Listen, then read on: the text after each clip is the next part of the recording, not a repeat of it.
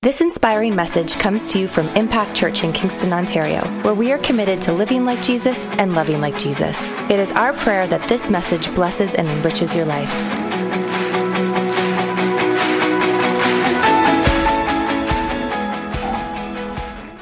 So I've had about 18 months to prepare for, for today's announcement. Um, and it's a season of transition. Transition is a, a tricky period of time you you're moving into a new stage but you and you know where you're going but you're not there yet. Maybe you felt that place where you you know where you're going. You're moving into a new stage but as you start to take those first steps into that new life the enormity of what you're walking into rises up before you kind of the same way your stomach is rising up into your chest. And you try to catch your thoughts the same way you try to catch your breath maybe, maybe in between heartbeats that are echoing through you, every fear and every doubt you've ever had about your skills, your abilities, or your value is coming out in the form of questions that you would never dare give voice to. It's that moment in the middle of transition that I want to explore today. It's, it's the place where the enemy tries to convince us to retreat. It's, it's the place where the enemy wants to convince us to give into the fear of the unknown and go back into this place of safety, into the place of the known. It's that place where we prepare for our promised land. It's often a lot going on in those moments. It's a lot of questions, more questions than answers, quite often. And, and it can be very overwhelming and exciting all at the same time. Often, the difference between excitement and anxiety in your body is a very fine line. And at that moment, we're in very good company because that's the exact same place that we find Joshua when we turn to the book of Joshua, chapter 1. At this point in Joshua's life, his mentor and leader, Moses, has just died. And God is speaking to him directly. Let's read what God says to Joshua in Joshua 1, verses 2 and 3, and verse 5. Moses, my servant, is dead. Therefore, the time has come for you to lead these people, the Israelites, across the Jordan River into the land I am giving them. I promise you what I promised Moses wherever you set foot, you will be on land I have given you. And verse 5 No one will be able to stand against you as long as you live, for I will be with you as I was with Moses. I will not fail you or abandon you. I think Joshua must have been having some pretty big feels right about then. He's still mourning when all of a sudden the promise they'd been waiting 40 years for is about to be fulfilled. When you've been waiting on the promises of God, no matter how long you've been waiting, when He says it's time to go, it can take your breath away. At that moment of transition, Joshua didn't express any concerns out loud. But as God's instructing Joshua on how to prepare for the promised land, he answers Joshua's concerns the same way he still answers ours today. And Joshua's not a wimpy guy. He's not young, he's not inexperienced. He had been by Moses' side for 40 years. He is one of the two most senior people in the entire nation of Israel. He is one of the 12 spies that was sent to scope out the promised land. So he is one of two people that actually knows what to expect on the other side of the Jordan River. His leadership had been proven in battle against the Amalekites, so now he's being charged to lead the people into the promised land. So it seems strange when we look at the next few verses that God's telling him how to prepare for the promised land by telling him to be strong and courageous. Not once, but three times. This, these commands to be strong and courageous are actually choices that God is asking him to make as he's preparing. These choices are in response to the fear, the, the traps that fear sets in this season of transition. And these traps are designed for each one of us at their most effective to derail us completely and send us scampering back into the wilderness, or at their least effective to, to derail us from our victory, to, to, send, to send us limping into our promised land, to take our victory away. So the first trap is found in Joshua 1 6 it says, Be strong and courageous, for you are the one to lead the people to possess the land I swore their ancestors I would give them. This doubt this trap is doubt in us as the right person. The fact that Joshua has chosen to lead the people into the promised land is not a surprise to Joshua. Moses had already told him this before he died. But doubt in us or in our understanding is actually one of the ways the enemy is most, most successful at, at stumbling us since the very beginning of time. He tried it in the Garden of Eden with Eve. Uh, in Genesis 3:1, he says, Did God really say you must not eat the fruit? The question is designed to cause Eve to doubt her understanding of what God had really said. The enemy even tries it with Jesus in the wilderness in Matthew 4 3 when he says, If you are the Son of God, tell these stones to become loaves of bread.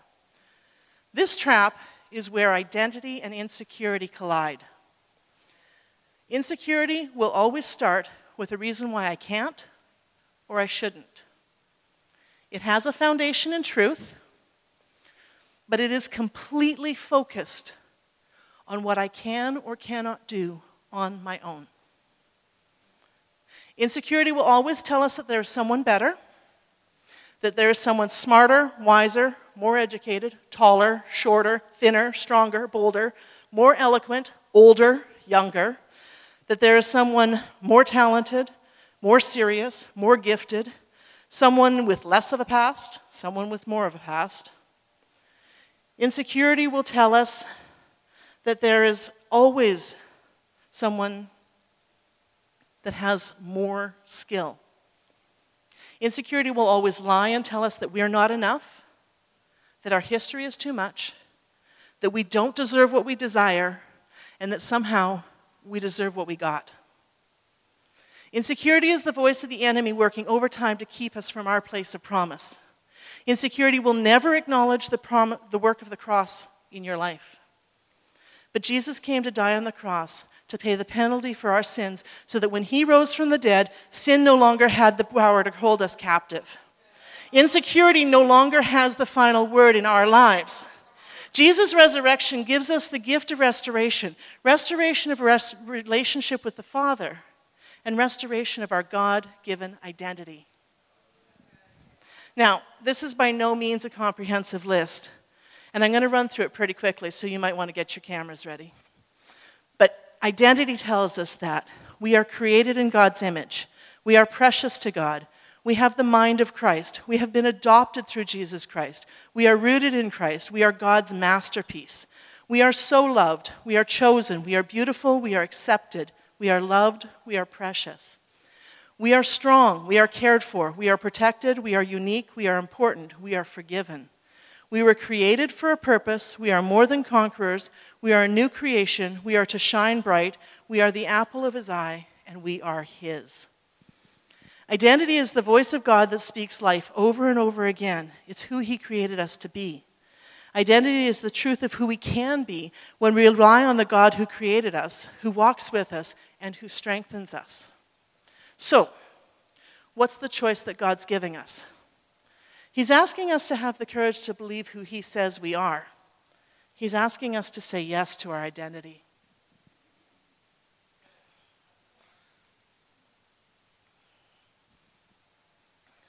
The second trap is found in Joshua 1, verses 7 and 8. Be strong and courageous. Be careful to obey all the instructions God, Moses gave you. Do not deviate from them, turning either to the right or the left then you will be successful in everything you do. Study this book of instruction continually, meditate on it day and night, so you will be sure to obey everything written in it.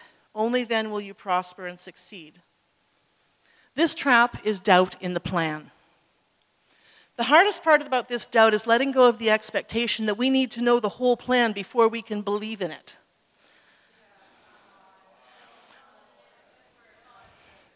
So I'm going to say that again. The hardest part about this doubt is letting go of the expectation that we should know the whole plan before we can believe in it.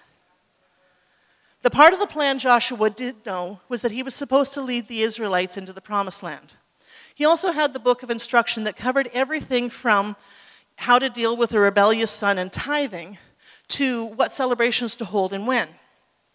What he didn't know was the practical things like I don't know, how to cross the Jordan River when it was in flood season, or how to defeat the enemies once he got across the Jordan River.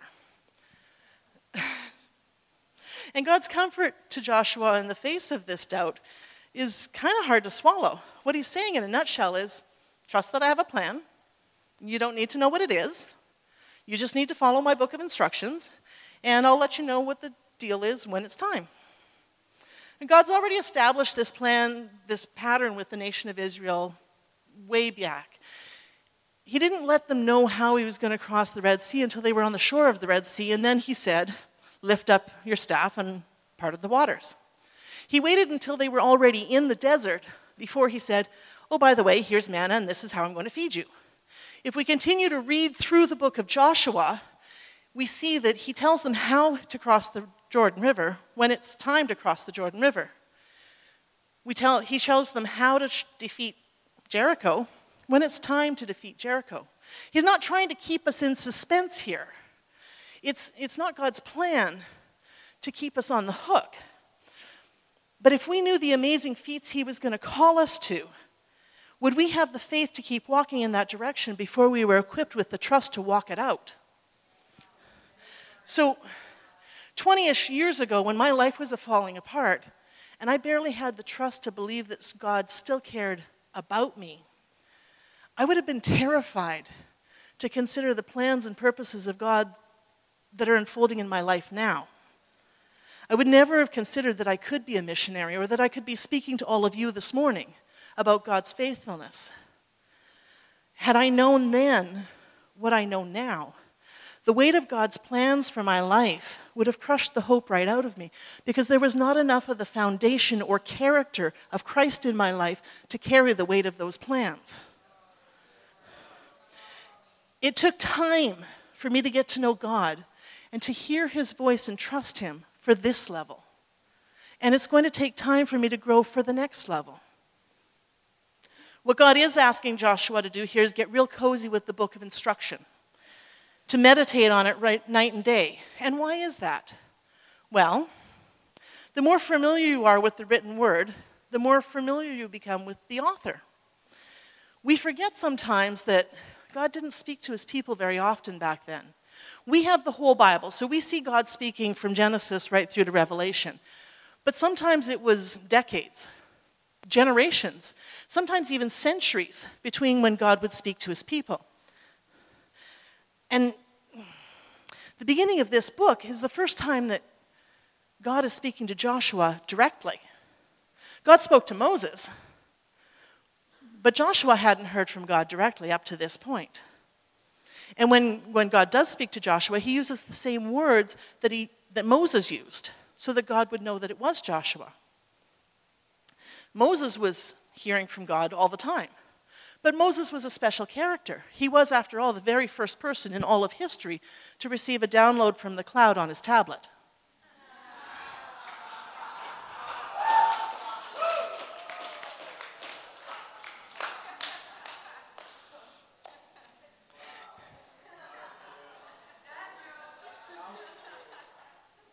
Now, Joshua had been with Moses. He knew about God. He trusted God and was willing to follow God. But he didn't know God. So, what God's really telling Joshua to do is become intimate with the voice of God through his word. Because the more intimate we become with the voice of God through his word, the more we hear him when he speaks to our spirit.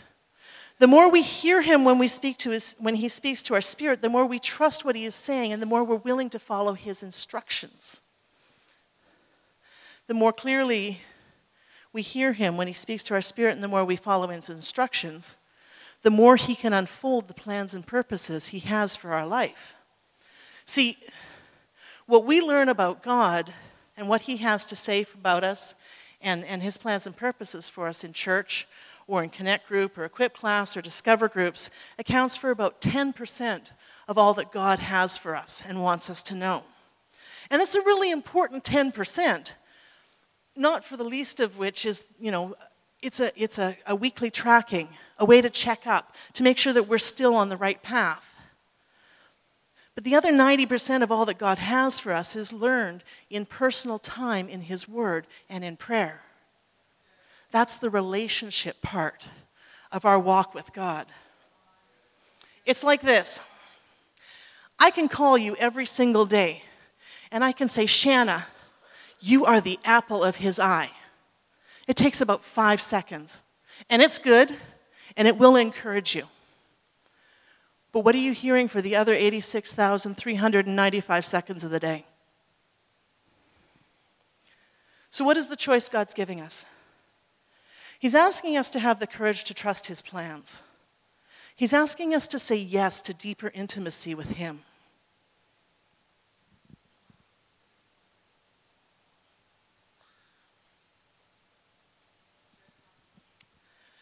The third trap is found in Joshua 1 9. This is my command be strong and courageous. Do not be afraid or discouraged, for the Lord your God is with you wherever you go.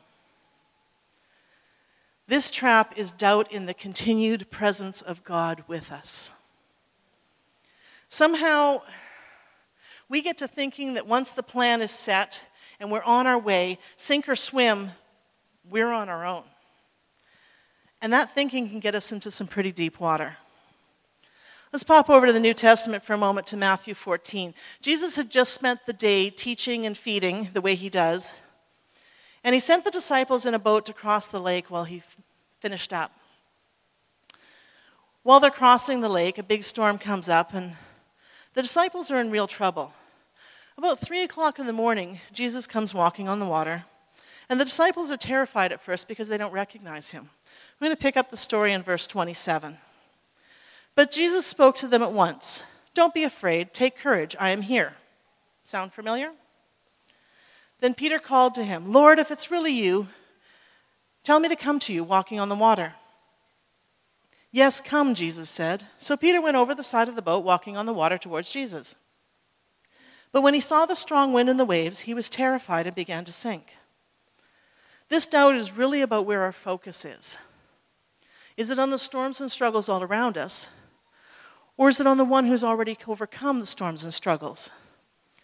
Jesus was already walking on the water in the middle of the strong wind and waves. He had already overcome that struggle, and he gave Peter the authority to overcome that struggle when he said, Come. As long as Peter walked confidently in his purpose and in the presence of God, he was good. But as soon as he shifted his focus, allowing doubt to overcome, he began to falter.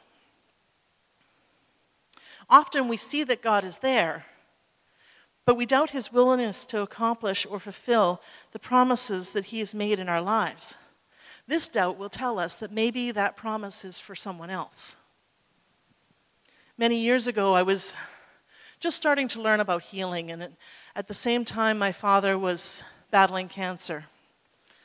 I uh, traveled home from my sister's wedding armed with a long list of healing scriptures, confident that if my father would take them as a daily prescription and join me in petitioning God for his healing, that he'd be healed. My father looked at the list of scriptures and tossed them aside and responded, I don't doubt that God can heal me. I doubt that he will. The significance of that statement struck me again as I was preparing for this message for my father, as for many of us, this doubt is the one that will turn us back to the wilderness with such finality that is difficult to overcome. The Israelites had been here before. In fact, it was this very doubt that gave them the opportunity for their 40 year journey in the very first place. They sent 12 spies to scope out the promised land, and of those 12 spies, two of them came back declaring the goodness of God in the land of promise, and 10 came back declaring the enormity of the enemy they would have to overcome. They chose to focus on the enemy rather than on the promises of God. They saw the enemy as too big for them to overcome. In this doubt, we can begin to think that we're the measuring stick that God uses when He determines how much He's willing to invest in fulfilling His plans. That it's our skills, our abilities, our perseverance, and that maybe if we have too many doubts, too many fears, too many insecurities, or make too many mistakes, He'll determine that we don't measure up and He'll scrap the whole deal. But we need to know that the measuring stick God uses is His character, not ours. I'm going to say that again. The measuring stick that God uses to determine how much He is willing to invest in fulfilling His plans and purposes is His character, not ours. His word is filled with the assurance of His character over and over again. And just like our identity, this is by no means a comprehensive list. I was given a time limit for this morning. God is a shield around us. He is faithful, unchanging, good and compassionate. God is our refuge. He is jealous. God is the rock. He is light, our help, our strength. God is sovereign. God is love. God is merciful, the giver of authority, creator of the world, faithful and true. He is the King of kings and Lord of lords, a sure foundation, infinite. God is for us, the Holy One, our salvation, our peace, rich in mercy. God is not just a plan maker, He is a plan completer. God puts things in motion with the end result in mind. He is the Alpha and Omega, the beginning and the end. He is the author and the finisher of our faith. He is the one who was and is and is to come. He is the great I am. And on the cross, Jesus' final declaration wasn't to be continued, it was tetelestai. It is finished. This means that we can step out of the boat in faith, knowing that God is with us.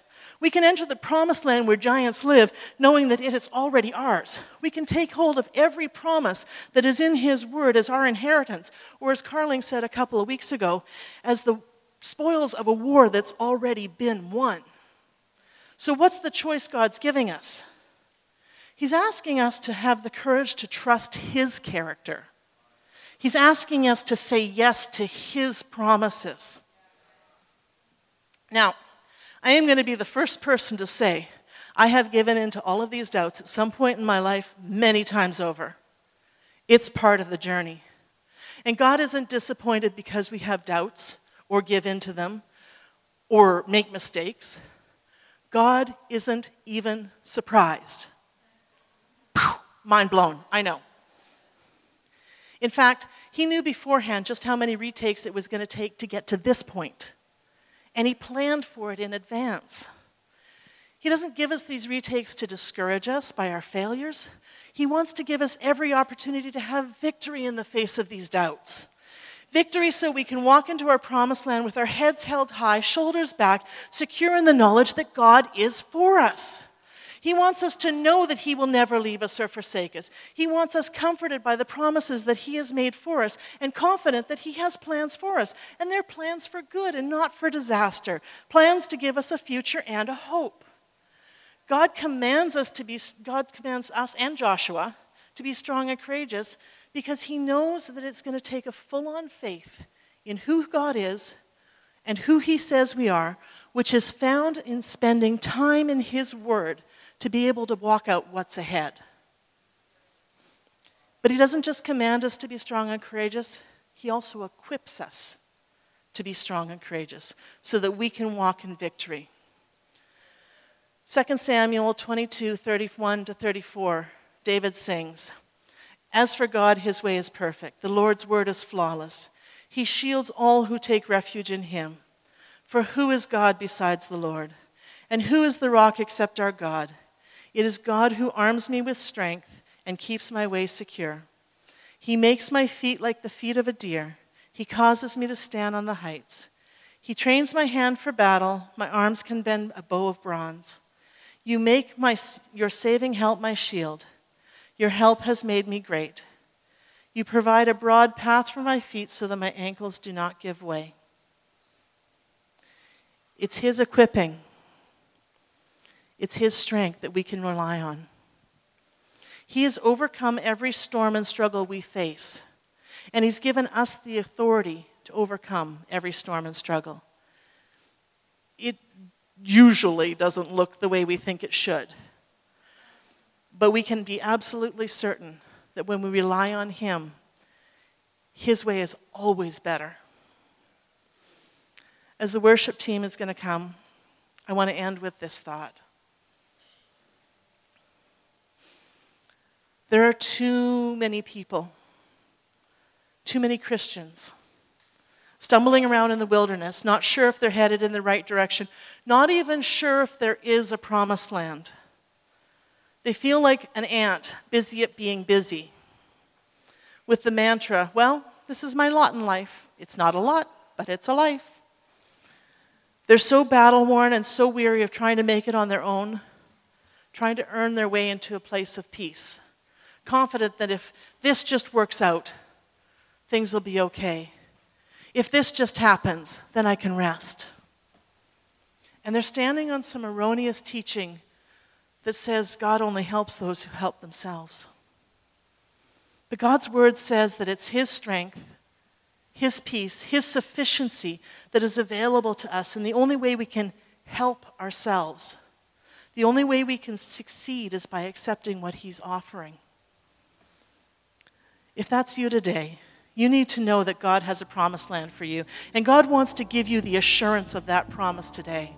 God did not call us to barely survive this journey. He calls us to a place of victory and rest, where His perfect peace in the midst of the storm is our constant companion. He calls us to a place where His promises are fulfilled in our lives every day so that He can be glorified in every area of our life. It is our choice. God is a gentleman, and He will not force His way on us. We can have as many retakes as we need. So, how will you prepare for your promised land? Will you be strong and courageous? Will you say yes to your identity, to deeper intimacy with God and to His promises? Thank you for taking the time to listen to one of our messages from Impact Church. We hope and trust that this message encouraged you. If you want to find out more information about our church, check us out online at www.impactkingston.com.